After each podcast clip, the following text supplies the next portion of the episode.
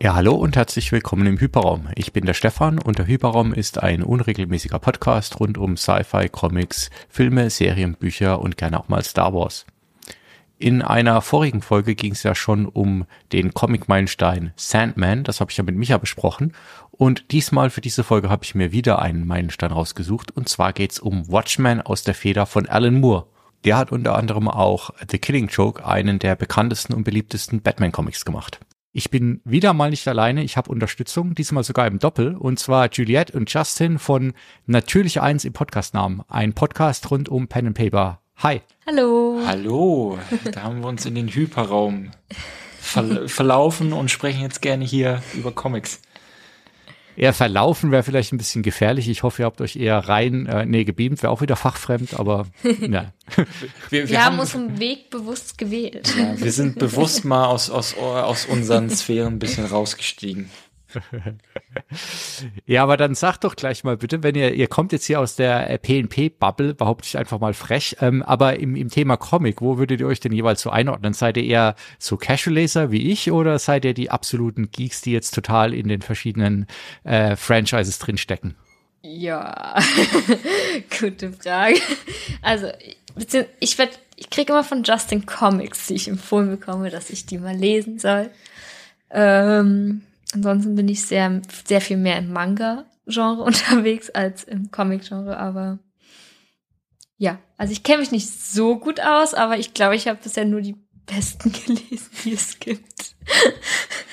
ich kriege immer so von Justin die oh, guck dir die, das, das ist hier, das ist richtig gut und der ist richtig Weltklasse, den musst du gelesen haben, den musst du gelesen haben. Ähm, die, die, ja. Den, den Murks halte ich von dir fern, das stimmt wohl. Ja. Also, ähm, das sind meine Comic-Erfahrungen. Ja. Ich, ich würde mich da so, so ein bisschen äh, wie, wie du einordnen. So Casual-Leser, äh, hab so ein paar Comics bei mir äh, zu Hause ähm, rumliegen, die ich immer mal wieder gerne lese. Ähm, aber weiß ich nicht, wer jetzt der, äh, wer jetzt alles das Batman Cape äh, getragen hat äh, in den letzten 20 Jahren, welche Personen das alles waren, das könnte ich dir jetzt auch nicht aufzählen. So, so tief bin ich da jetzt nicht drin. Ähm, aber schon immer mal wieder. Dann sind wir, glaube ich, alle wahrscheinlich eher so auf dem gleichen Spektrum. Ähm, ich denke, äh, ich wollte es nur mal kurz äh, für die, die Hörenden wissen, ähm, dass sie vielleicht auch dann ja unser Comic-Fachwissen sozusagen einschätzen können, wenn wir nachher über, über die Comics äh, und die verschiedenen Ableger davon sprechen. Ähm, und äh, da vielleicht nochmal gleich am Anfang, es ist immer so ein bisschen ein Thema mit Spoilern oder Nicht-Spoilern. Ähm, dadurch, dass ja die Comics, äh, glaube ich, aus den 80ern, 86 sind, der Film ist äh, von 2009, also ich glaube, wir könnten das jetzt halbwegs gefahrlos spoilerfrei, äh, nicht spoilerfrei handel, halten, ähm, weil sonst müssen wir vielleicht einfach zu viel um den heißen Brei reden die ganze Zeit. Ähm, und so können wir dann eher ein bisschen drüber sprechen und auch vergleichen. Ja. ja. Ähm, ab, aber vielleicht ganz kurz einfach, falls es, falls es wirklich noch Leute gibt, die gar nichts davon kennen, da können wir mal ganz kurz unsere Meinung vorne ran schon mal schieben. Ähm, wenn jetzt also jemand noch gar nichts gelesen oder geschaut hat, würde ich auf jeden Fall mal sagen, äh, die Person kann bedenkenlos äh, zu Film oder Comic greifen. Ähm, lohnt sich auf jeden Fall. Und ich glaube auch beides ist ein gleichwertiger Einstieg. Ähm, wie würdet ihr das sehen? Würde ich eigentlich auch so sehen, ja. Ja. Ich finde beides ergänzt sich sehr gut. Ja, würde ich, würde ich auch so sehen. Also äh, beides ist auf seine Art ähm, tatsächlich empfehlenswert. So, ähm, ich glaube, im Laufe des Podcasts werden wir schon auch nochmal darüber sprechen, ob wir vielleicht gewisse Präferenzen haben, welches besser, äh, laut uns besser oder schlechter ist. Aber ich finde, beides ist, ist nicht so, dass man sagen würde, äh, nee, lass die Finger davon, sondern beides ist wirklich empfehlenswert. Dann lass uns doch gleich mal einsteigen. Ähm, wir gehen es quasi chronologisch durch. Und äh, entsprechend wäre der Comic als erstes. Und äh, Juliette, du könntest ja vielleicht mal ganz kurz ein bisschen die Rahmendaten geben und ein bisschen drüber sprechen. Und dann können wir mal schauen, was wir so von dem Comic halten. Ja, also der Comic ist, wie du schon richtig gesagt hast, 1986 äh, und 1987 ähm, in mehreren Bänden natürlich ähm, erschienen. Ähm, genau, also es ist halt ein Comic, was auch äh, unter Graphic Novel läuft, also falls den Leuten da etwas mehr sagt, mir ist gerade nämlich genauer entfallen, wofür es steht. Aber was besonders ähm, an Watchmen ist, dass zum einen sie 2010 äh, wurde es als einziges Comic in die Top 100 der englischsprachigen Romane gewählt worden, und zwar von Times, Hm, genau, von der Times-Zeitschrift. Und 2020 ähm, wurde Watchmen in the, in the Science Fiction and Fantasy Hall of Fame aufgenommen. Ähm, das fand ich sehr interessant. Und es ist ein, mm, also wir haben halt eine gesammelte, wo halt alle Bände drinne sind und das ist sehr kompakt, würde ich sagen. Die Farben finde ich, äh, also es ist alles sehr klar gezeichnet. Sehr definierte Zeichenstil, was für Comics, wie ich gelesen habe, eher untypisch ist. Das heißt, aber es war halt bewusst so gewählt und das Besondere, was ich auch hier hervorheben würde, ist halt, das Ziel war halt wirklich auch mit diesem Comic ähm, ähm, zu zeigen, welche Möglichkeiten, welche Stärken dieses Medium besitzt. Und so dass am Ende es fast sogar wichtiger war, einfach die Geschichte kurz zu erzählen, als den Inhalt rüberzubringen. So, es ging halt darum, wie wird was erzählt. Und genau, geschrieben hat, also den Text verfasst hat Alan Moore und gezeichnet hat Dave Gibbons. Und die beiden haben sich ähm, sehr oft auch zusammengesetzt, um halt die Ge äh, Grund, den Hintergrund und so sehr detailreich zu machen, weil sie halt so einen Perspektivwechsel auch mit dem Comic haben wollten, so dass Leute, die halt, ähm, dadurch, dass es ein Alternativuniversum ist, die halt in New York leben, halt so kleine Abänderungen sehen in ihrer Stadt. Und so halt, ähm, die haben sich zum Denken sozusagen anregen. Und genau, inhaltlich ähm, beginnt der Comic damit, dass der Comedian, ein maskierter Held, ähm, äh, getötet worden ist. Er ist nicht nur gestorben. Ähm, und das daraufhin, dass sich, es geht dann so darum, das so ein bisschen mit aufzuklären und es spielt halt zur Zeit äh, des Kalten Krieges, aber wie schon gesagt, im Alternativuniversum. Genau, ich würde es dem Fall die das Wichtigste wäre damit eigentlich gesagt. Eine Sache noch zum Thema Alternativuniversum, weil das zieht sich ja dann durch die Handlung durch. Ne? Also dadurch, dass ja in der Zeit vor, in der, der, also bevor der Comic eigentlich spielt, ne, hat eben quasi die Handlung schon ein bisschen eine Abbiegung genommen von unserer Realität und infolge dieser ganzen Superhelden hat eben Amerika den Vietnamkrieg nicht verloren. Ähm, Nixon ist weiterhin Präsident geblieben. Also es gab da so ein paar Anpassungen, die sich dann ja durch die Handlung auch durchziehen. Ja. Ähm, und ich erwähne das, weil da muss ich gleich mal wieder äh, rausstellen, dass ich eigentlich von nichts eine Ahnung habe, weil ich habe das ähm, damals, wie ich den Film gesehen habe, ich und den Comic gelesen habe, ich gedacht, ja, die die Amerikaner, die kommen auch wirklich nicht über über Vietnam und Nixon hinweg. Und dann irgendwann habe ich festgestellt, naja, aber der Alan Moore ist ja gar kein Amerikaner, der ist ja Engländer. Ähm, ja, aber es ist ja trotzdem, glaube ich, so eines der großen Themen irgendwie ähm, der letzten 60 Jahre gewesen. Da gibt's noch einen kleinen Fun-Fact, den ich festgestellt, den ich äh, gelesen habe, der mir gerade eingefallen ist. Ähm, die heißen Watchmen, also der Comic heißt Watchmen aufgrund eines Zitates, äh, wo halt in ironischer Weise stand, ähm, wer überwacht die Wächter, also who watches the Watchmen? Und das ist die Inspiration für den Titel gewesen. Und den findet man auch immer wieder im Hintergrund, aber nie vollständig in den Panels. Wollte ich noch kurz hinzufügen. Äh, ich glaube im Film, also wir sprechen ja nicht über den Film, ich glaube im Film sieht man es auch, aber ich glaube, Das ist, ich weiß gar nicht, ob es da abgeschnitten oder anders, ich weiß auch gar nicht genau mehr. also ich bin der Meinung, dass man es da wirklich vollständig einmal lesen kann. Ah, ja. Ja. Ja, ich habe den Comic, äh, muss ich zugeben, glaube ich, nach dem Film erst gesehen. Ähm, und äh, fand aber auch, weil du vorhin jetzt auch nochmal den Zeichenstil erwähnt hast, fand tatsächlich auch, dass es schon eigentlich sehr eingänglich ist. Auch damals habe ich viel, viel weniger Comics gelesen gehabt als jetzt noch. Ja.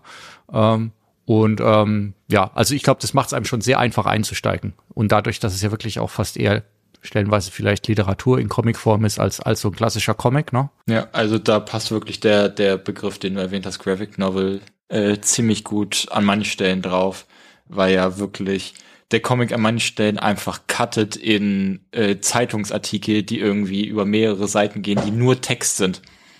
Ja, das ist das Buch, das äh, Night Owl schreibt. Ja, beis beispielsweise. Also. Ähm, so, wo du halt dann wirklich, es ist basically dann ja ein Buch. So. Ja. Ähm, genau. Äh, ich fand in dem, dem Sinne interessant, äh, dass halt wirklich diese, diese, dieser Zeichenstil, der ähm, ja wirklich irgendwie was, was Besonderes ist, finde ich. Ähm, dass der einem irgendwie im Kopf bleibt. Zumindest ist er mir immer im Kopf hängen geblieben. Äh, so, dass wenn ich den sehe, sofort bin, ah ja, das Watchmen. Weil der so für mich so besonders ist. So, der, der hat so ein, die, die Farbgebung ist für mich sehr, sehr speziell und so nicht so, wie ich es äh, typischerweise so aus Comics gewohnt bin, muss ich sagen. Das liegt aber vielleicht auch so ein bisschen daran, dass vor allem in der Zeit, als ich den Comic das erste Mal gelesen habe, ich nicht viele ältere Comics davor gelesen hatte und auch nicht wirklich viel ähm, europäischen, europäische Comics gelesen habe. Und ich hatte halt irgendwo ähm, ein Interview mit Dave Gibbons gesehen gehabt, der halt meinte, dass er sich äh, beim Zeichnen sehr an europäischen Comics orientiert hat und an älteren Comics. Und das waren halt so Comics, die ich bis dahin nie gesehen habe, weswegen dieser Zeichenstil für mich sehr, mir sehr hängen geblieben ist. Er macht ja auch ein bisschen Sinn, der Bezug, ne, weil es geht ja auch viel ähm, nochmal eigentlich um die Zeit vor den Watchmen, wo es dann eben die Minutemen gab oder halt, ja, die, also das Ganze, und das ist ja auch ein bisschen dann so eine Hommage an die, an die alte Comiczeit, vielleicht so 40er, 50er. Ja, ja. ja könnte man so sehen, ja. auf jeden Fall. Hier, ähm, der, der Einschub, der immer wieder passiert, wo, der Comic im Comic. Ja. Äh, mhm. sozusagen diese Piratengeschichte, die der, ähm, so für die, für die Zuhörer einmal in dieser Geschichte taucht immer wieder beinahe random, würde ich sagen, ohne wirklich vielen Zusammenhang, taucht da eine Geschichte auf von einem Zeitungsverkäufer und einem Jungen, der jeden Tag, glaube ich, oder jede Woche zu diesem Zeitungsstand geht und immer den Comic, den neue, die neue Ausgabe, neueste Ausgabe des einen Comics liest und nie das, das, den Comic kauft, sondern immer nur liest, dann wieder weglegt und mhm. geht. Und ähm, dann wird einfach dieser Comic, den er da liest, zwischengeschnitten. Und der geht um so eine Piratengeschichte. Also so, er fängt so ganz typisch an mit äh, so Robinson Crusoe ähnlichen Vibes, finde ich. Ja. Und das sind ja so Geschichten, wenn ich mir richtig informiert bin, die in den 40er Jahren auch erzäh äh, viel erzählt wurden in, in den Comics. Also ja, Superhelden gab's, aber ich glaube, es war auch ein großer Teil solche Geschichten. Weswegen ich sagen würde, ja, das ist auch so, das passt so in die Linie von dem, was du erzählt hattest. Und da gab es auch noch, glaube ich, einen anderen Grund, nämlich, ähm, dass sie sich auch überlegt hatten, wir, wir sind ja in einer Welt, in der Superhelden real sind, ja. Ähm, Wobei man sollte vielleicht auch noch dazu sagen, dass äh, eigentlich die Superhelden, äh, kann man verboten sagen, doch, ne? also die dürfen eigentlich nicht mehr ihr Unwesen treiben oder ihr Wesen. Ähm, aber ich glaube, eine Idee war auch, naja, in der Welt, in der es eben Superhelden gibt, sind Superhelden-Comics auch nicht interessant ähm, und deswegen eher so Piraten-Stories. Ja, stimmt. Ja. Auch da muss ich wieder äh, was beichten. Ich bin ja jemand, ich habe zum Beispiel auch bei Herr der Ringe beim ersten Mal die Gesänge und äh, Gedichte oftmals überlesen. Ähm, und ich habe äh, beim ersten Mal lesen des Comics, habe ich auch irgendwie mit, den, mit dem Einstieg von diesen Piratendinger nicht so viel anfangen können ähm, und habe das dann äh, doch gerne mal so ein bisschen überblättert ähm, und bin erst später dann wirklich drauf gekommen, dass das eigentlich auch ein ganz cooler Teil des Comics ist. Der Fan in mir ist entrüstet und der andere Teil versteht's, weil er hat's auch gemacht. ähm, ja. ja, es ist halt aber auch wirklich äh, an manchen Stellen sehr plötzlich, finde ich, diese Einschübe. Nee, genau. Und dann war ich manchmal so ein bisschen raus aus der Story und dann habe ich gesagt, hä, also gerade am Anfang, naja, was ist das jetzt? Und ja. Und ich bin dann jemand, ich will die Sachen halt schnell durchlesen und da hat mich das irgendwie davon abgehalten. Aber jetzt im Nachhinein, äh, vielleicht später, wenn wir über die Filme sprechen oder die verschiedenen Filmfassungen, kommen wir da auch nochmal dazu. Ähm, was anderes, was mir auch äh, später erst wieder bewusst geworden ist, ähm, also ich meine, der Film ist ja quasi, naja, ist nicht die Hochzeit des Kalten Krieges gewesen, ne, weil da war er eigentlich mehr oder weniger schon durch, aber faktisch ist, es gab ja auf jeden Fall noch einen Kalten Krieg. Ähm, und das ist auch wieder was, was mir erst hinterher aufgefallen ist, dass ja quasi der Comic in der Zeit geschrieben wurde, in der theoretisch noch ähm, ja, die Betrogen real war, ne? Und damit spielt, weil in meinem Kopf, ich meine, wir sind ja, also ich zumindest aufgewachsen, als es alles schon durch war, ähm, habe ich das immer so ein bisschen auch so historisch eingeordnet aus dem Comic heraus, aber der ist ja tatsächlich zur gleichen Zeit entstanden. Das fand ich eigentlich auch nochmal ganz interessant im Nachhinein darüber so nachzudenken. Ja. Ja, ich muss zugeben, ähm, also Justin hat mir natürlich diesen Comic empfohlen war so, lies mal. ähm, und ich, also entweder weil er geliehen war oder weil er einfach wirklich gut war. Ich habe sehr, ich habe mir sehr, wirklich sehr viel Zeit gelassen. Ich bin zwar eine schnelle Leserin, aber ich habe mir trotzdem bemüht, viel Zeit zu lassen. Und war auch, ehrlich gesagt, auch bei den Piratencomics immer sehr dabei zu gucken, wie, wie, äh, wie kann man das verbinden mit dem, was ich vorher gelesen habe. Also mein Kopf war immer so, in welche Verbindung steht das, weil das ist ja nicht sinnlos drinne. Zumindest gehe ich davon aus und hab's auch so gelesen. Ähm, und war immer sehr, äh, sehr fasziniert davon, dass man diesen Comic im Comic hat. und diesen Zeichenstil, also ich habe ich habe es halt einmal gelesen und dann war ich erstmal ziemlich fertig danach. Also ich habe es wirklich gelesen und ich war so, Hasse. Also ich bin jetzt nicht so eine, die auf so düstere Sachen steht. So ist es meistens nicht so mein Fall. Aber es war so gut, dass ich so war, es ist echt übel, aber oh, es ist so gut. so, ähm, hat auch zu vielen Themen, fand ich, halt dann auch zum Weiterdenken nachgereicht und so Part 10 so, als dann die Uhr auf fünf vor Mittag gestellt worden ist und so, hatte ich, war ich schon so, oh, schon damals. Hm. Gibt's schon echt lange. Hm. Kein gutes Zeichen. so. ähm, ja, ich fand das auf jeden Fall sehr interessant. Der Comic gibt eigentlich auch nochmal wirklich viel Wiederlesreiz, ja, weil genau wie du gesagt hast, es gibt ja wirklich so viele kleine Anspielungen, ja, oder, oder Referenzen einfach auf aktuelle Probleme, die, oder die leider immer noch aktuell sind, ja. die schon vor, vor 40 Jahren oder fast 40 Jahren aktuell waren. Ähm, also das ist das eine, auf der Ebene funktioniert es halt gut, aber halt auch einfach die Story. Und ich finde auch, ähm, ja, wenn, wenn man, also ich meine, die Story hat ja quasi einen Twist am Ende, oder ja, ist ja eine Detektivstory mit einer Auflösung, ja. Ähm, aber ich finde, wenn man es dann liest und eigentlich weiß, wie es ausgeht, ist es auch nochmal interessant, sich so ein bisschen die Puzzlestücke zusammenzusuchen in der Handlung. Auf jeden Fall. Und es hast ja wirklich einen Leserwert. Also je öfter du es liest, umso mehr Details entdeckst du und mehr Verbindungen ziehst du, weil du schon Dinge weißt. Hm. Was auch so das Ziel war von den beiden. Hm, ich, ich habe ein äh, Interview, ich, ich mache jetzt schon Interviews, so, ja, ja, ja, ja. Äh, habe ich gesehen mit Alan Moore, der halt explizit darauf äh, hingewiesen hat, wie, wie du gerade sagst, äh, dass sie Watchmen so geschrieben haben oder gezeichnet haben, dass du äh, den Comic vier bis fünf Mal mindestens lesen musst, damit du halt alle Anspielungen und Verbindungen zusammen äh, kriegst und verstehst. Also es war ganz bewusst darauf ausgelegt, dieses Medium Comic quasi äh, zu ihrem vollen Potenzial auszunutzen. Ja.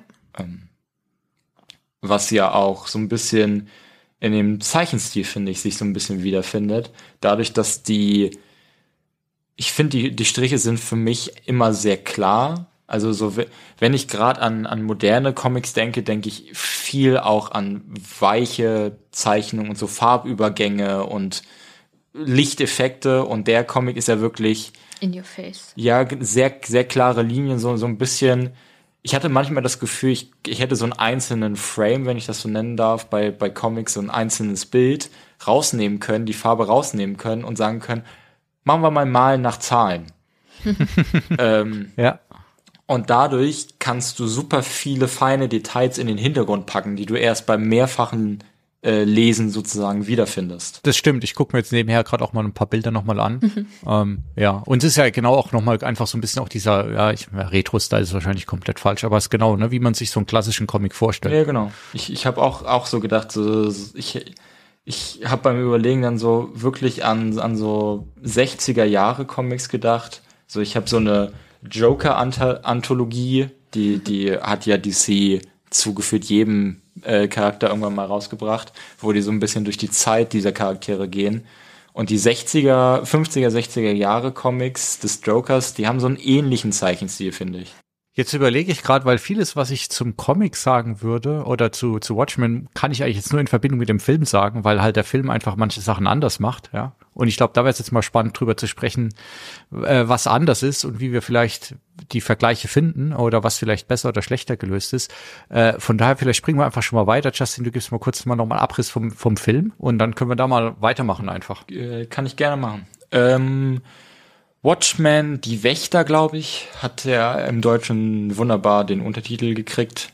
Äh, ja, ich weiß nicht, es, es müssen äh, in Deutschland immer wunderschöne deutsche Titel dann entstehen.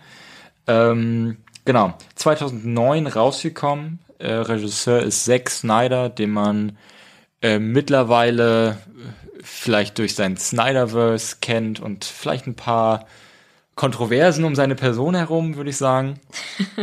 äh, vorher kannte man ihn äh, aus dem als Regisseur des Films 300 ähm, genau, der Film ist in der Originalfassung 163 Minuten lang, wird dann aber äh, im Ultimate Cut äh, 215 Minuten lang.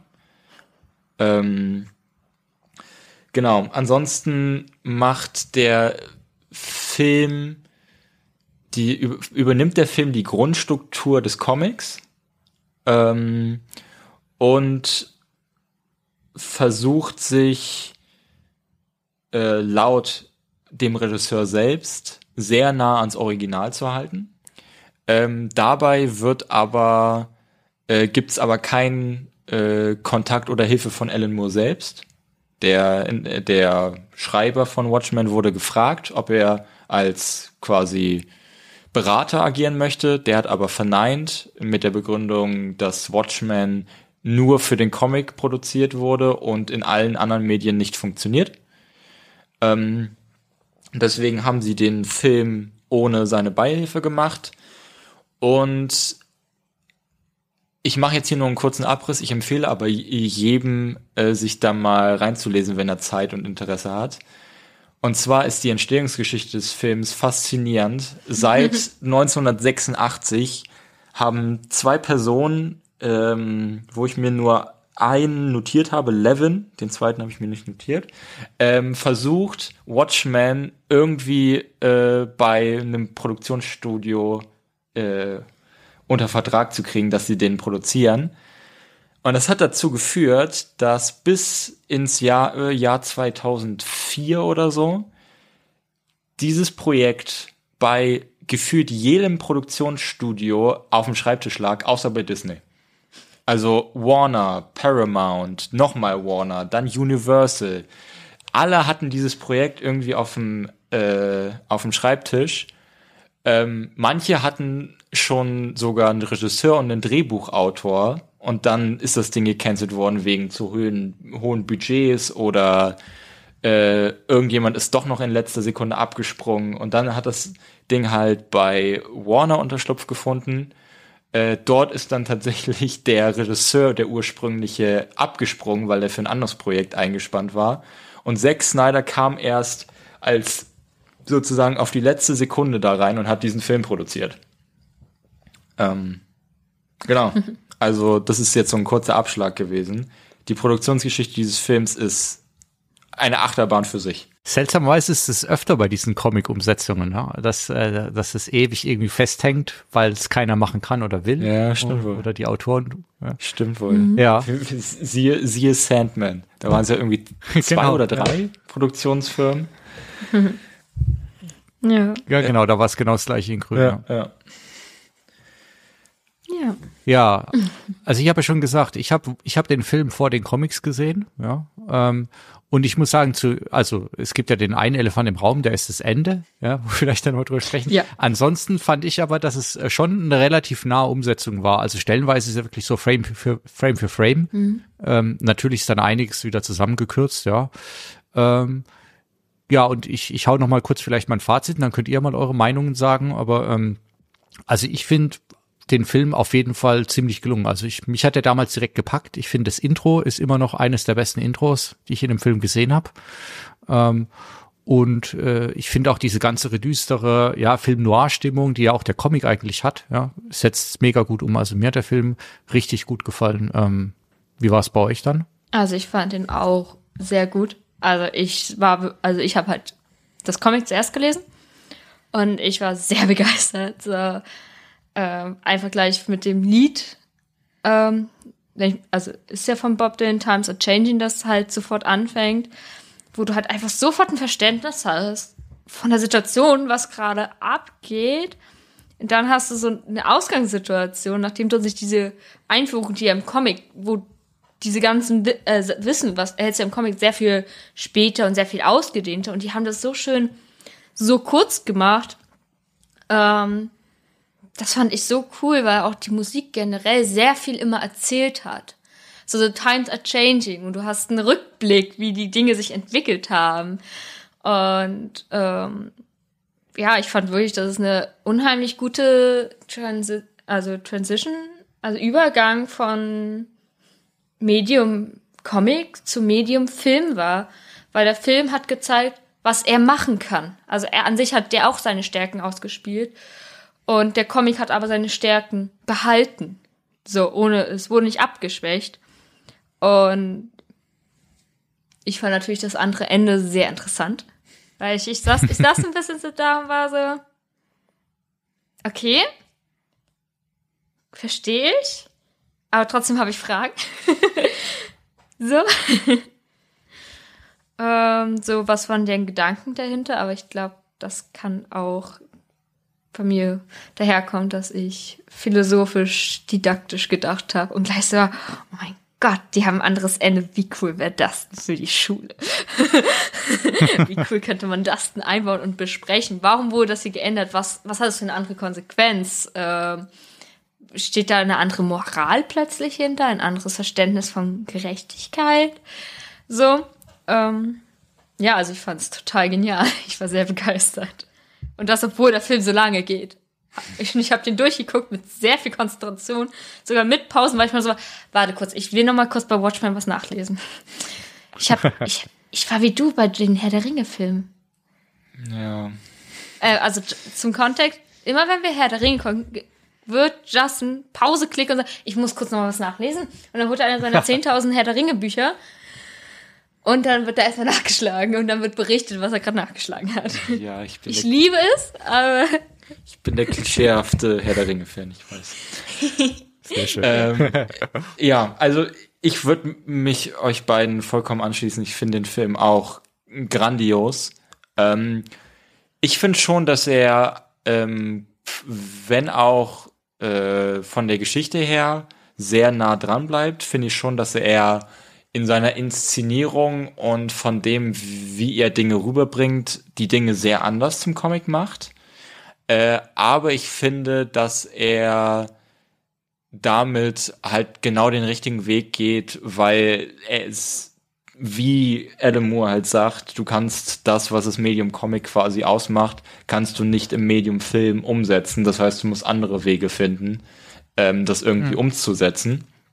Und ich finde, da macht der Film das äh, extrem gut mit äh, den Sechsen einer typischen Slow-Mo-Kampf-Momenten. Äh, ähm, und ich finde, der Film für sich stehend hat von der Farbgebung her was sehr viel dunkleres als der Comic. Er ist sehr viel dunkler, ähm, finde ja. ich zumindest. Ja, auf jeden von Fall. der Farbe. Ja. ja. Ähm, und ich habe tatsächlich, weil dieser große Elefant im Raum ja jetzt schon zweimal angesprochen wurde, habe ich äh, tatsächlich einen interessanten äh, Zeitungsartikel aus der Zeit, ich weiß nicht, ob es ein Zeitungsartikel war oder ob der nur online erschienen ist, von einem Filmkritiker gefunden, wo ich äh, einen Punkt habe, der, weil er diesen, dieses Ende äh, genau bespricht, und den würde ich einfach mal reinwerfen und äh, mhm. gucken, was ihr dazu sagt. Und zwar sagt dieser Filmkritiker, dass das Ende, dass, äh, dass das Ende des Films ähm, dann komplett den Comic verliert, weil, ich zitiere jetzt, die zynische Bereinigung des Massenmords und sein hässliches Gesicht am Ende äh, drehen die Moral des Films um. Er sagt nämlich in dieser Kritik sozusagen, dass im Comic haben wir ja dieses weirde Tentakelvieh und diese ganzen blutigen ja. Leichen rumliegend. Ja. Und im Film wird das herausgemocht. Mit der Atom mit, mit den, den äh, Atombomben. Ja. Und ich glaube, im Film sieht man ganz kurz dieses Aufblitzen der Atombombe und dann Ja. pfuh. und er sagt, das nimmt dem, dem Film im Vergleich zum Comic seine moralische Wucht. Und ich fand das interessant, weil ich so ein bisschen verstehe, was er meint und gleichzeitig sagen würde, nein. Aber ich würde da gerne mal eure Meinung so ein bisschen zuhören. Also ich würde ihm nicht zustimmen, weil ich finde, ähm, die, das Grundprinzip oder das Grundproblem ist ja das gleiche, ja, dass jemand einen Massenmord begeht, ähm, um ein größeres Unheil zu verhindern. Und das ist ja die ganze Frage, ne? Ist es das wert?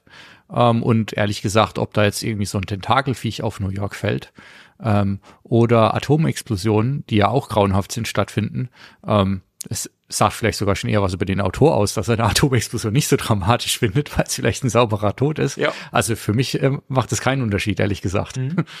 Die, also ich finde es ähnlich. Ähm, aber es ist halt auch dieses Ding, dass ich halt.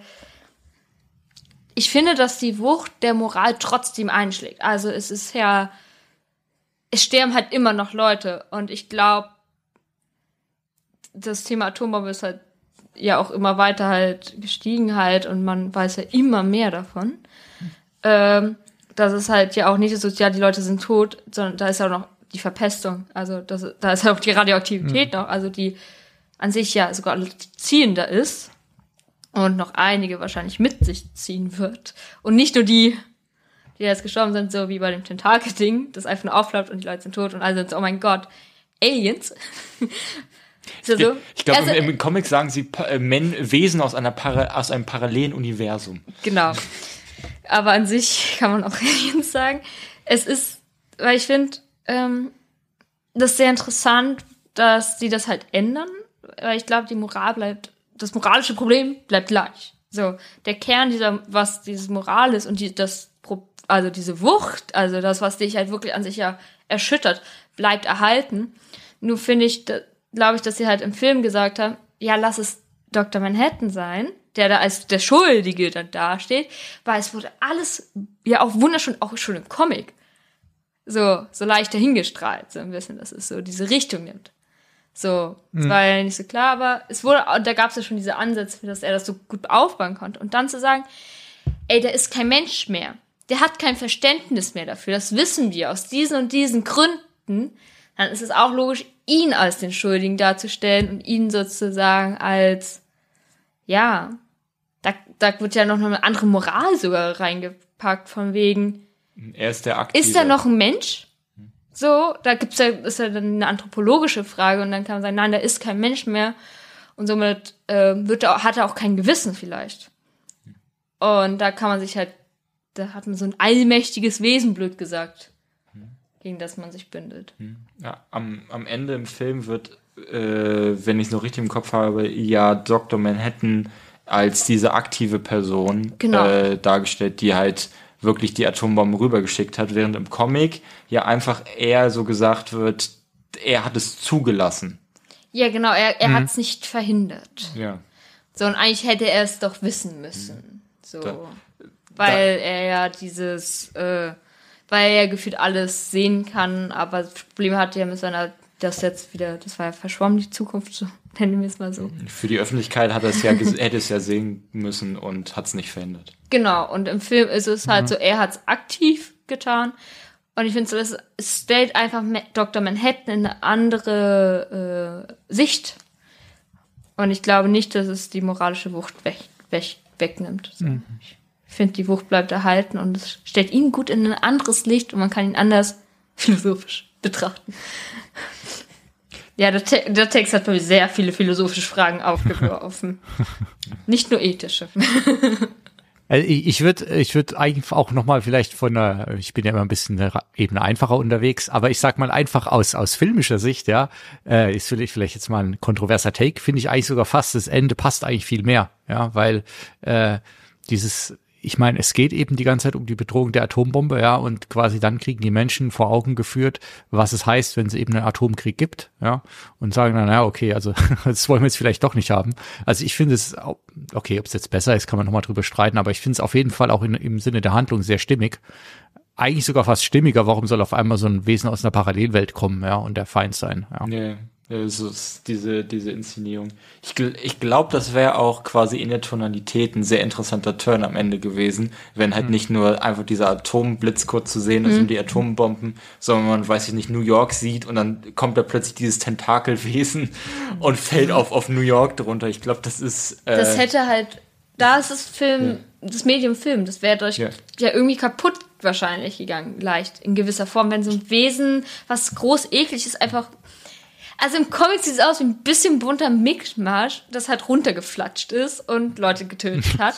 Aber es sieht aufgrund dessen, wie es gezeichnet ist, gruselig aus. Und ich weiß nicht, ob es in dem Film genauso eine Wirkung gehabt hätte.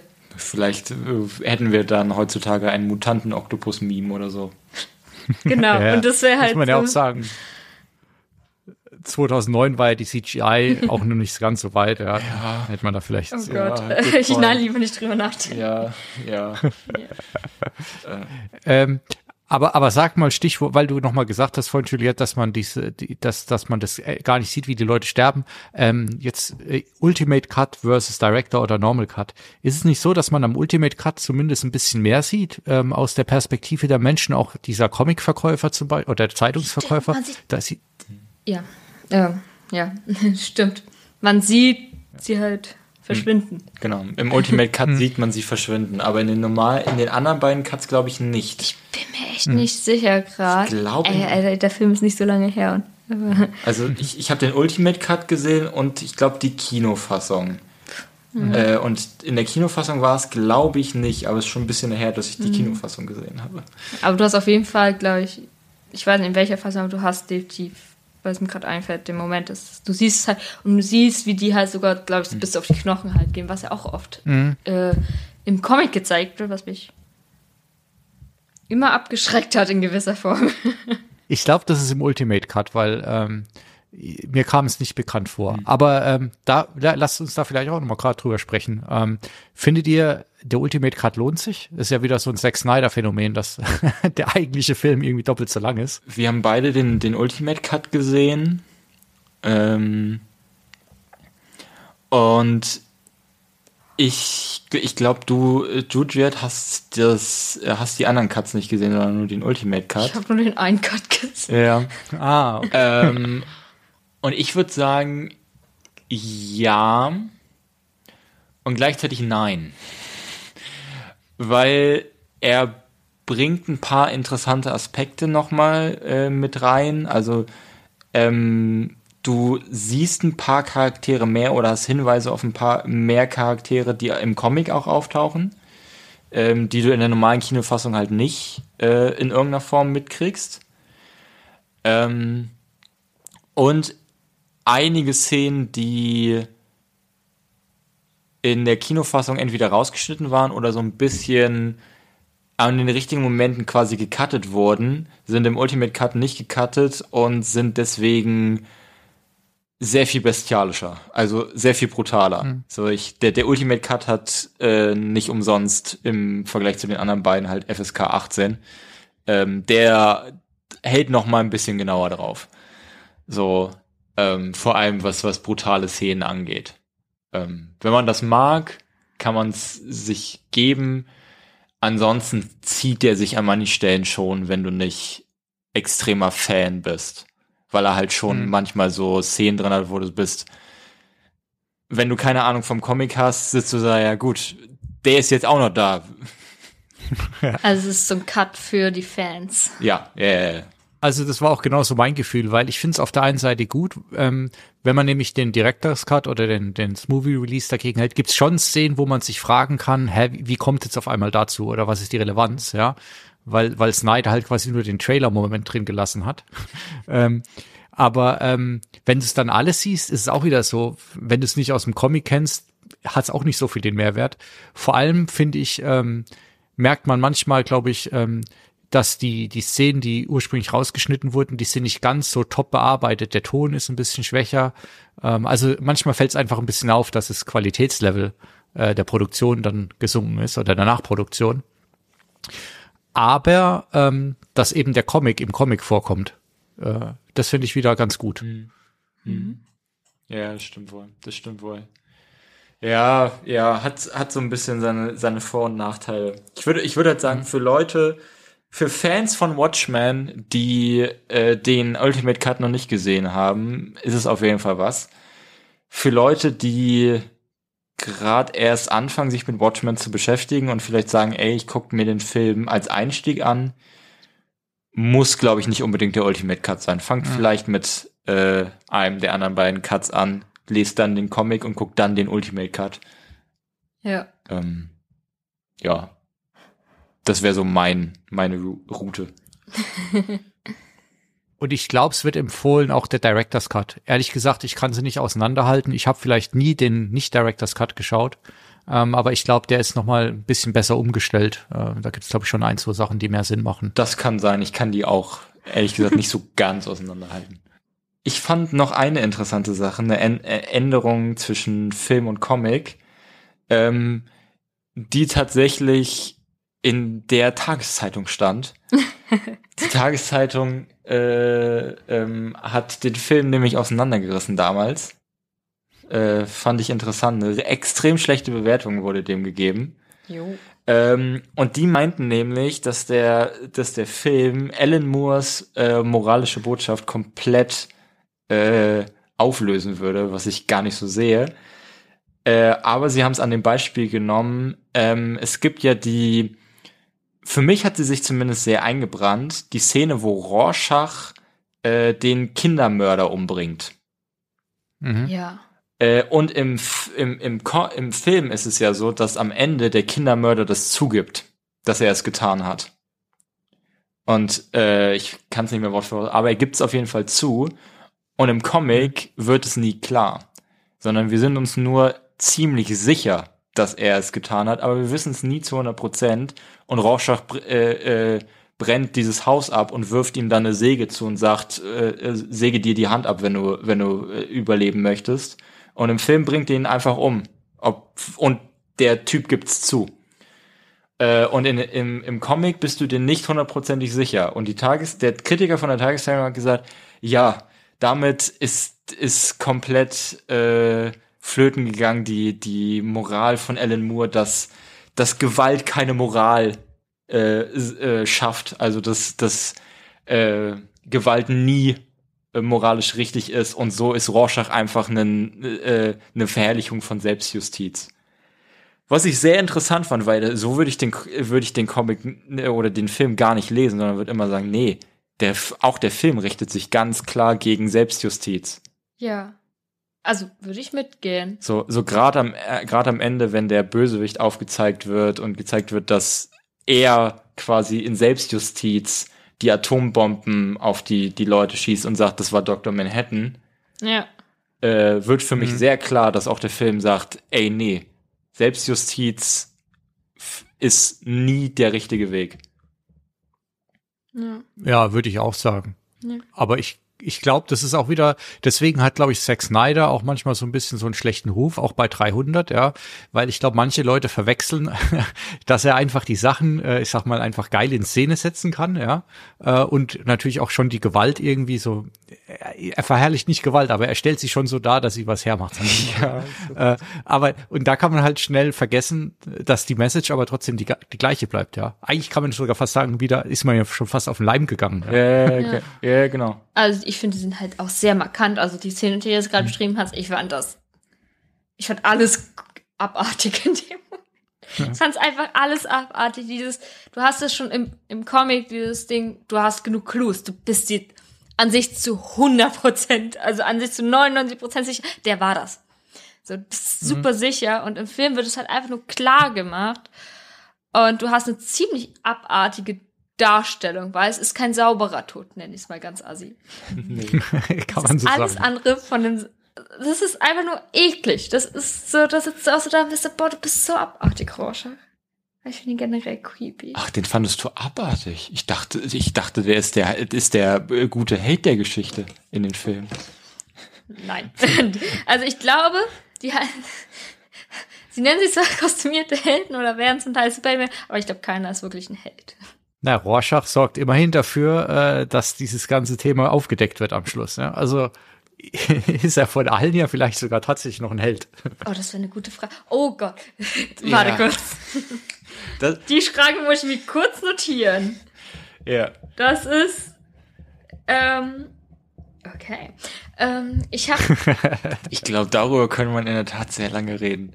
Ja, auf jeden Fall. Und ich habe witzigerweise zu Roche noch was anderes gelesen. Also es gibt ja zwei Fun Facts zu ihm, Hm. würde ich es mal nennen. Also der eine ist die meisten wahrscheinlich kennen. Ähm, dieser Test, der halt mit ihm auch gemacht wird im Comic, der wurde anschließend wirklich nach Rorschach benannt. Also es gab nicht den Rorschach-Test und deswegen wurde er Rorschach genannt und das war genau umgekehrt. Mhm. Echt? Weg? Ja, ist wirklich so. Verrückt. Das ist wirklich verrückt. Und das andere ist, was ich gelesen habe, ist, dass Rorschach an sich parallel, also an sich genauso denkt, blöd gesagt, wie der Comedian, aber andere Entscheidungen trifft, die immer gegenteilig sind zum Comedian. Also, dass die an sich sehr parallel verlaufen, was deren Denkweise an, im Grunde angeht, aber andere Mhm. Entscheidungen treffen.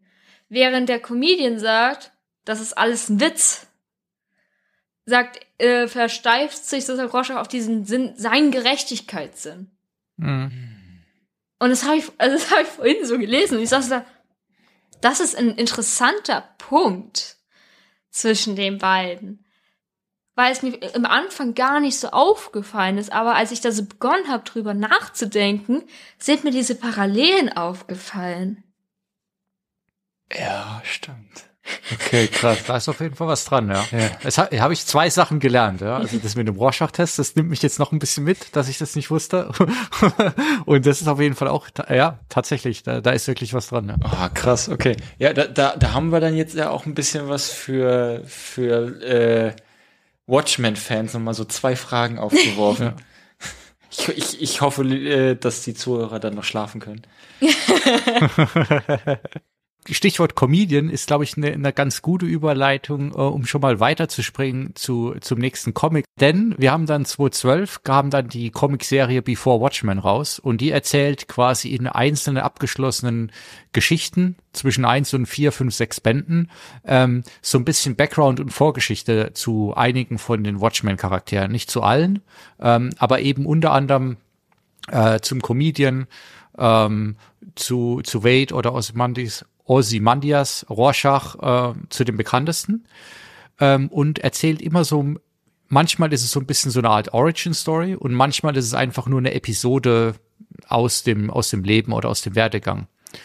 Und da ist eben Comedian, ist eine der, der, der äh, Serien in diesem Comic. Ähm, und ich finde es ehrlich gesagt auch die schwächste.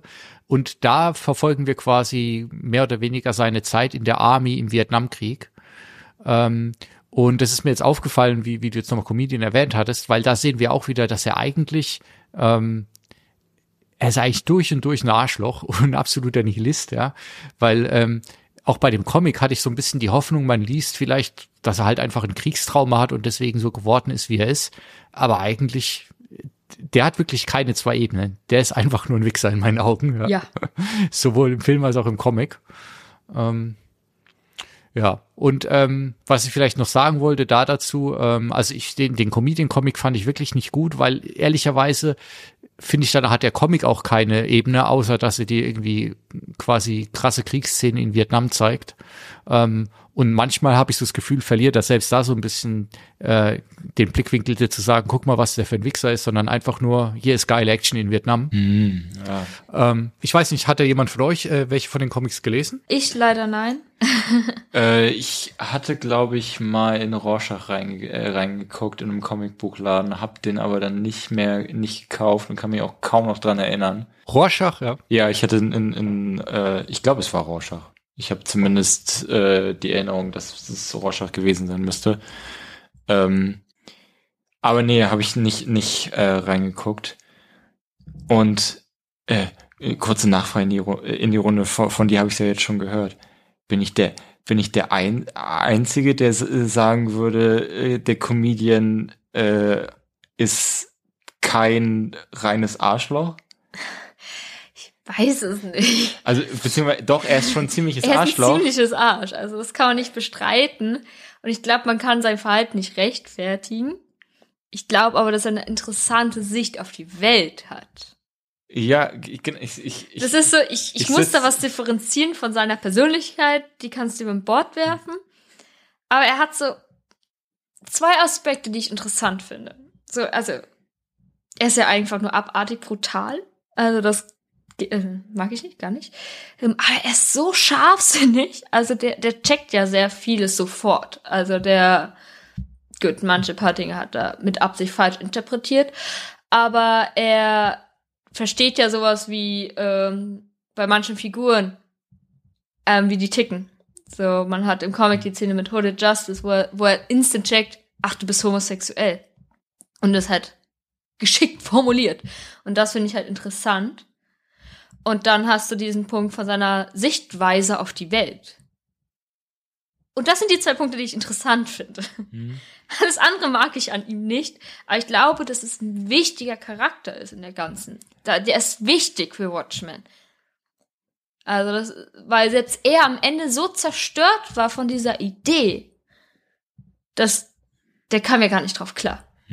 Hm. Also der war auch, also es sind, glaube ich, alle traumatisiert Ja, in dieser Welt. Das, das auf jeden Fall. Aber ähm, ich glaube, diese Zerbrechlichkeit von ihm, die man, ich glaube, im Film definitiv sehr gut sieht in der letzten Szene.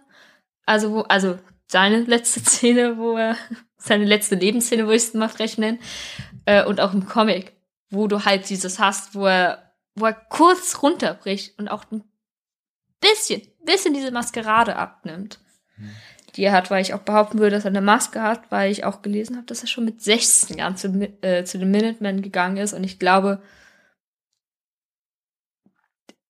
dafür muss es doch einen Grund gegeben haben. Wie traumatisiert muss man sein, damit man sich denkt mit 16, ich bin so brutal.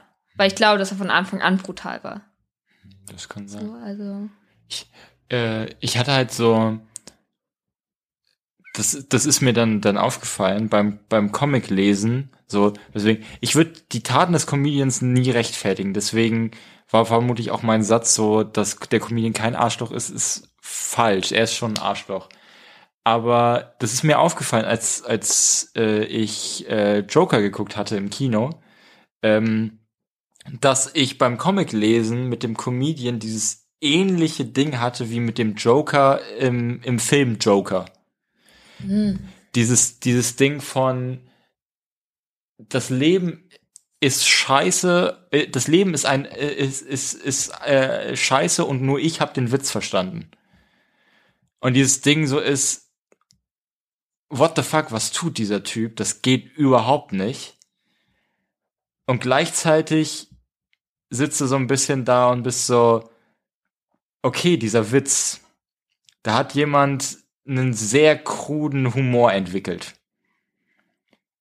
So, ich hatte diese, so eine, das ist mir so aufgefallen, als ich den, den Film halt geguckt habe und so weiter. Es ist ein ähnliches, ähnliches Verhältnis hatte ich halt irgendwie zu dem Comedian auch beim Comic lesen. Ja, das hat er mit Sicherheit, aber das, also deswegen ist er für mich nicht weniger ein Arschloch. Ja, ja stimmt wohl. Deswegen, die- ist es falsch formuliert. Ja, so, du findest genau. ihn ja trotzdem arschig. Nee, genau, ich finde ihn trotzdem, das ist ganz schwer zu, zu formulieren, was ich da zu dem Comedian meine. Also es ist, ich, ich meine immer noch, er ist ein riesiges Arschloch und was der, was der in den Comics tut, ist Abartig. völlig abartig, geht überhaupt nicht.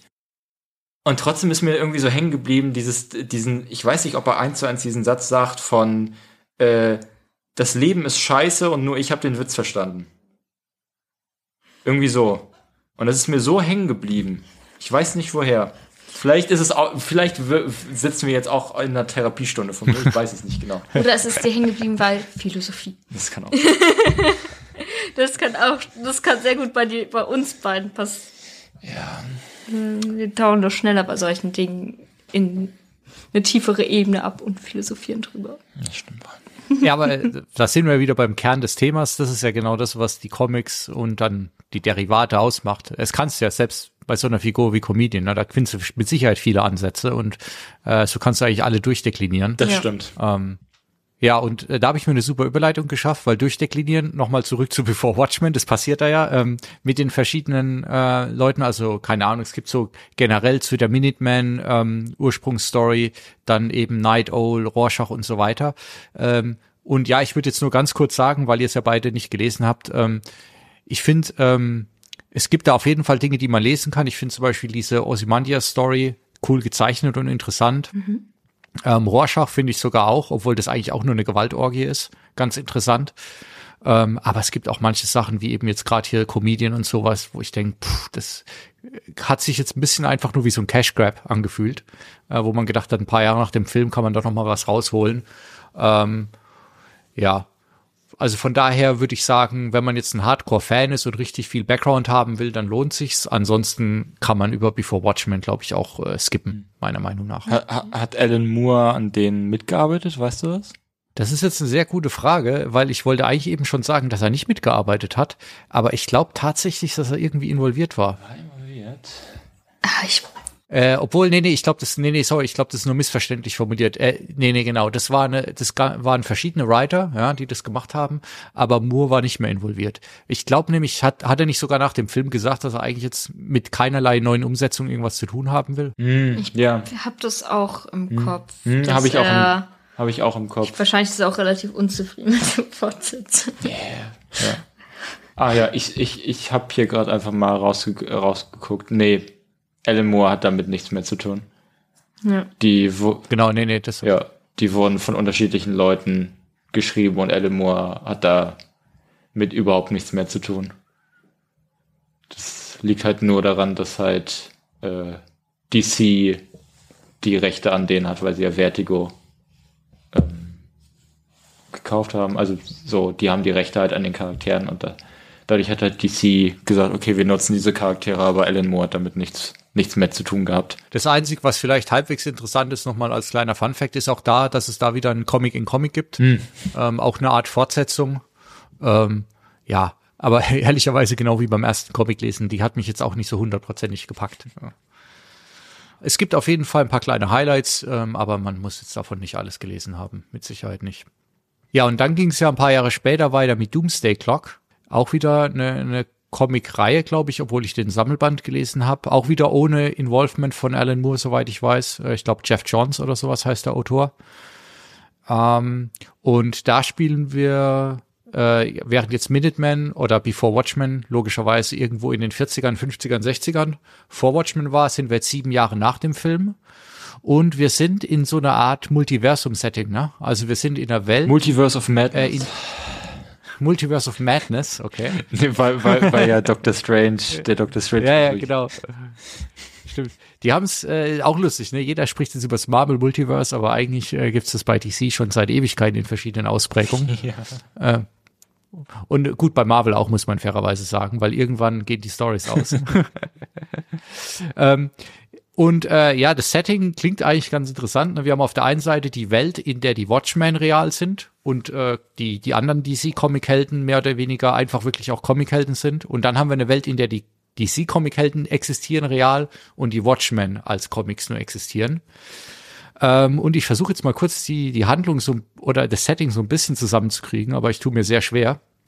Ähm, also Rorschachs äh, Diary wurde veröffentlicht und entsprechend ist bekannt, was äh, Adrian Wade gemacht hat. Der ist jetzt auf der Flucht und ähm, tatsächlich steht aber auch wieder ein Weltkrieg vor der Tür.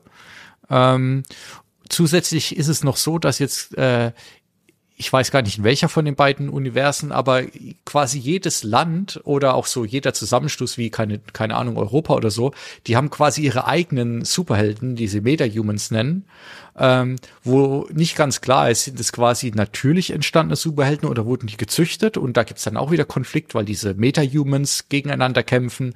Manche wollen sich aber auch irgendwie einfach befreien und so ein bisschen wie bei den X-Men, die Mutanten, ähm, unbehelligt von allen leben. Und die Handlung, äh, puh, jetzt wird's richtig schwer irgendwie für mich. Alle wollen irgendwie Dr. Manhattan aus den verschiedenen Universen, aus verschiedensten Gründen. Ähm, und es kommt eigentlich, würde ich mal sagen, einfach zu einem riesen Mash-up von allen DC und Vertigo Helden und Bösewichten, die es gibt ey. äh, die alle gegeneinander kämpfen, miteinander, ähm, Rorschach mittendrin, Batman und Superman mittendrin. Ähm, ja, äh, ich weiß gar nicht. Äh, Justin, ich glaube, du hast auch gelesen, oder? Ja, ein bisschen was. Für eine kurze Dauer finde ich es manchmal ganz lustig, wenn man so sich so diese diese Idee hat von oh, was wäre, wenn diese Superhelden und diese Superhelden zusammen in einem Universum wären und so. Voll, voll krass, aber ja, ich bin irgendwann nicht mehr durch, ich, ich bin nicht wirklich durchgestiegen, was da alles passiert und ähm, es hat mich auch nicht wirklich gecatcht, muss ich sagen. Also da, ich war schnell raus. Juliette, du hast es gar nicht gelesen, ne? Nein. Leider nicht. Ja, dann, dann äh, gebe ich nochmal einfach auch mein Fazit dazu. Ähm, aber ich sehe es eigentlich genau wie du, Justin. Ich, ich, ja, obwohl ich fand es, glaube ich, schon ein bisschen besser als du, weil ich habe es ja dann letztlich auch komplett gelesen.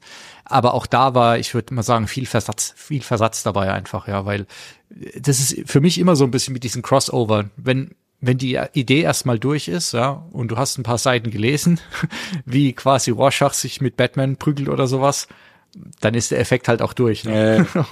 Äh, eben. Und ähm, die, die Story ist schon stellenweise ganz cool, aber eigentlich dann auch wieder nicht so interessant und wirklich fühlt sich so ein bisschen auch wie X-Men-Kopie an. Ähm, gibt so ein, einzelne Stränge, die ich wieder ganz nice finde.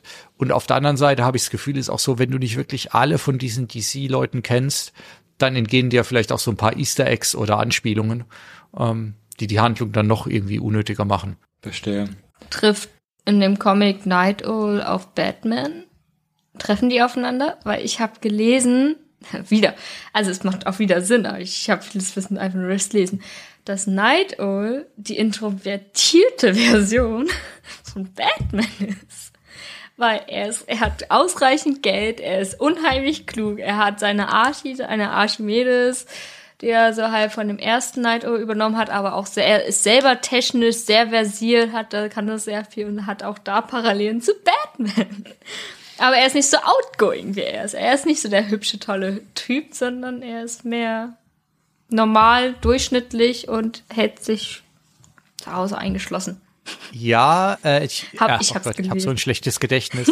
Also er, er, er ich glaube schon, weil er ist, er fliegt ja zusammen mit Wade rüber und die treffen, glaube ich, relativ am Anfang auf Batman. Ähm, und ähm, ja, ist ja so, ne? aber ist ja genauso wie Dr. Manhattan ist ja quasi auch so eine Art Superman irgendwie. Ähm, Ja. Und bei den anderen, glaube ich, könnte man wahrscheinlich auch Entsprechungen finden. Ähm, Ich fand nur Aber da ist natürlich auffällig, sehr interessant. Ich, ich, ich finde es allgemein, wenn man so drüber nachdenkt, das ist ja so ein bisschen die Grundprämisse eigentlich von Watchmen. Äh, dieses Ding von, dass sich Alan Moore gedacht hat, ja, wir haben hier diese ganzen Comic-Geschichten mit den Superhelden und so und die gibt schon seit, weiß ich nicht, wann, wann wurden die ersten Superhelden-Geschichten rausgebracht? 30er, 20er, irgendwie so in dem Dreh. Seit wann, seitdem gibt's diese Superhelden-Geschichten. Aber was wäre, wenn mal jemand wirklich, äh, äh, wirklich mal zutiefst durchdenkt, was wäre, wenn es Superhelden auf unserer Erde geben würde? Ja. Und da nimmt er dann ja auch an vielen Stellen gewisse äh, Rollenbilder auf, die ja schon vorher existiert haben. So Ja. Dr. Manhattan als, als Superman, so was wäre, wenn ein, ein, wenn ein Superheld wirklich diese Allmacht hätte Ja. und so. Also das ist, ist ja schon so ein bisschen die Grundprämisse von, Ja. von Watchmen. Zu, zusammen natürlich mit der Frage, wenn wir einen Held haben, der so allmächtig ist, der die Wege und Mittel kennt und auch besitzt, um die Welt zu retten, wie weit würde diese Person gehen? Wie weit darf sie gehen? Welche Opfer darf er fordern? Und welche Legitimation hat er dafür? Das ist ja auch ein großes Thema, was besonders mit dem Ende natürlich, besonders durch das Ende, ja aufgetan wird. Und an sich auch schon innerhalb des Comics so leichte Ansätze, also nicht leichte, es werden gute Ansätze, ja, dafür gegeben, die ja damit ja auch zusammenspielen mit dem, was du gesagt hast. Im Ansatz haben wir das auch im, im normalen Batman, ne? Da ist ja auch immer die. Frage, Ja. Äh, was ist okay, was ist nicht okay. Ja. Und ähm, ich meine, war es nicht sogar so, dass eigentlich am Anfang die Idee war, Watchmen mit existierenden DC-Helden umzusetzen? Ähm, vielleicht jetzt nicht gerade die A-List und dann haben sie aber gesagt, da, dann sind die danach verbrannt, das können wir nicht machen. Also da klingelt was ja. ganz dunkel, ja. Also es kann sehr gut sein. Ich glaube auch, mich erinnern zu können, was davon gelesen zu haben. Ja. Düstere Erinnerungen. Ja. Also es, es wird auf jeden Fall passen, weil das sind, das sind ja schon an manchen Stellen echt gewisse Rollenbilder da drin. Ja. Und ich finde, dass der Comic generell, was mir gerade auffällt, der ist sehr divers in gewisser Form.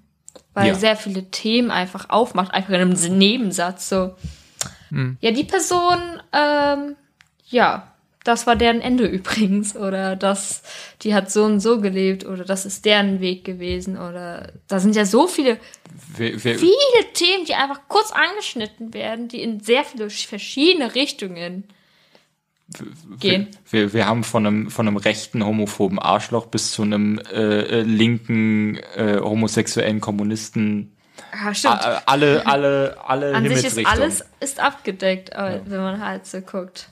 Oh, und es ist, ich ja so manche, manche Probleme sind halt auch einfach noch erschreckend aktuell. Ja. Ähm, äh, übrigens bei Doomsday Clock, das ist nochmal wieder ganz lustiger Anführungszeichen, geht auch relativ früh los, dass auch unser Freund Wladimir Putin da auch seinen Auftritt hat.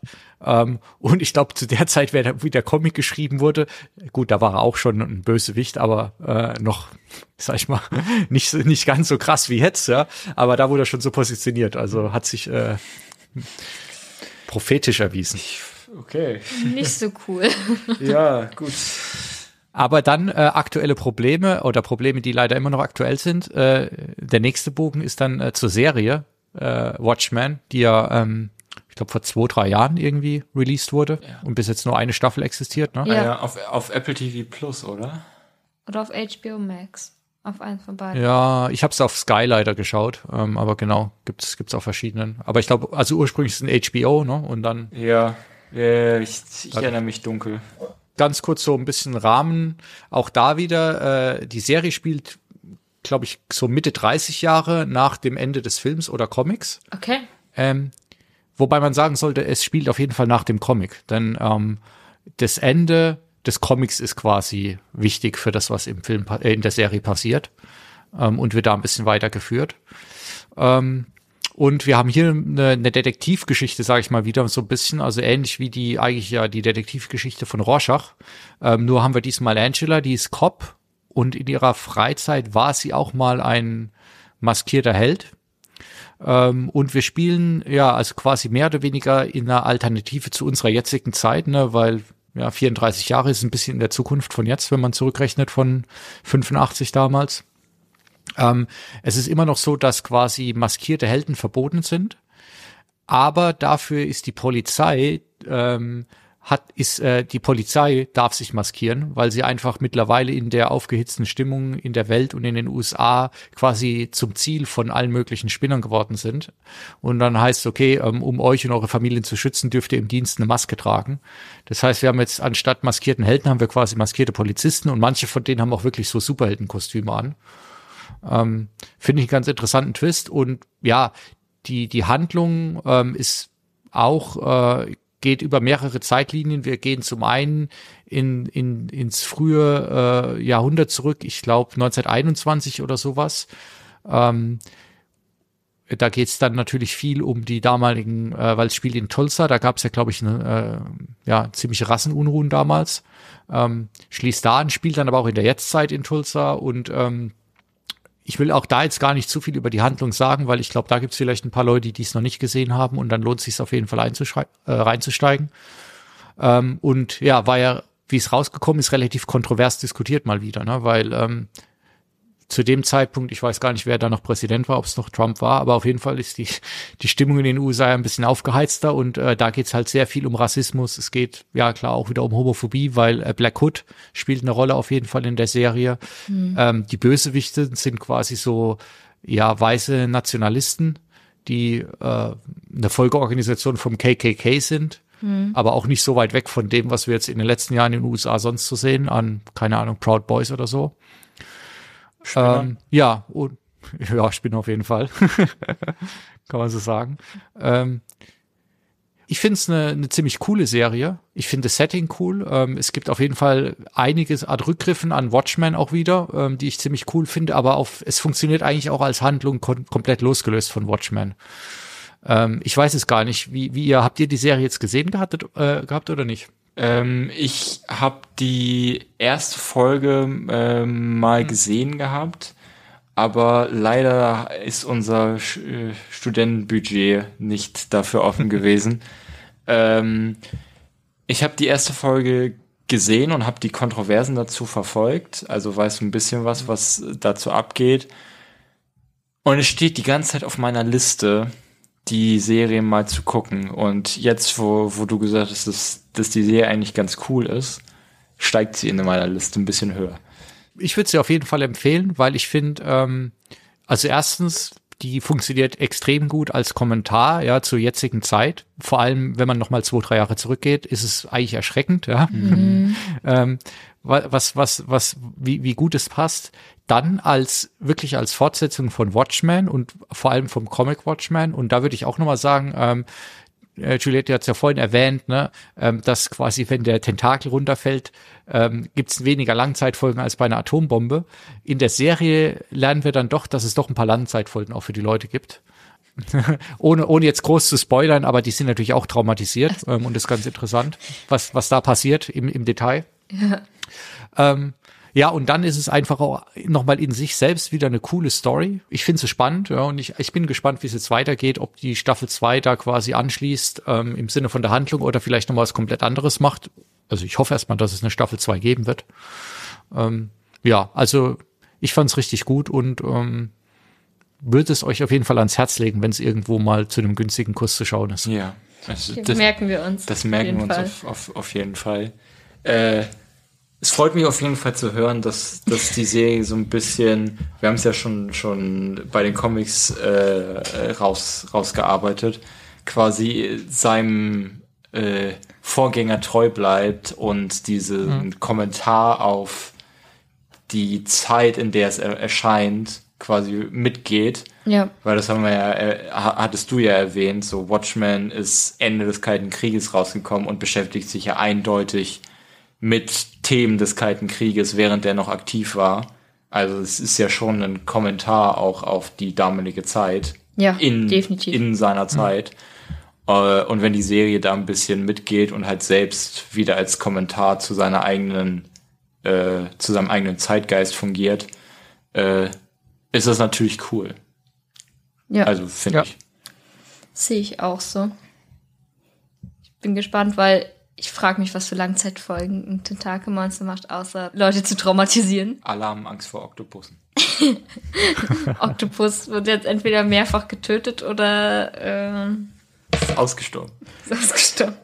Oh Gott, das ist so voll. Da sage ich nichts mehr zu. Das, das müsst ihr dann selbst schauen. ja. ähm, klingt auf jeden Fall sehr interessant. Ja, ich glaube, jetzt kann man schon fast so ein bisschen so ein Gesamtfazit ziehen, weil ähm, sonst gibt's es gibt noch ein Watchmen Computerspiel, das habe ich aber nie gespielt.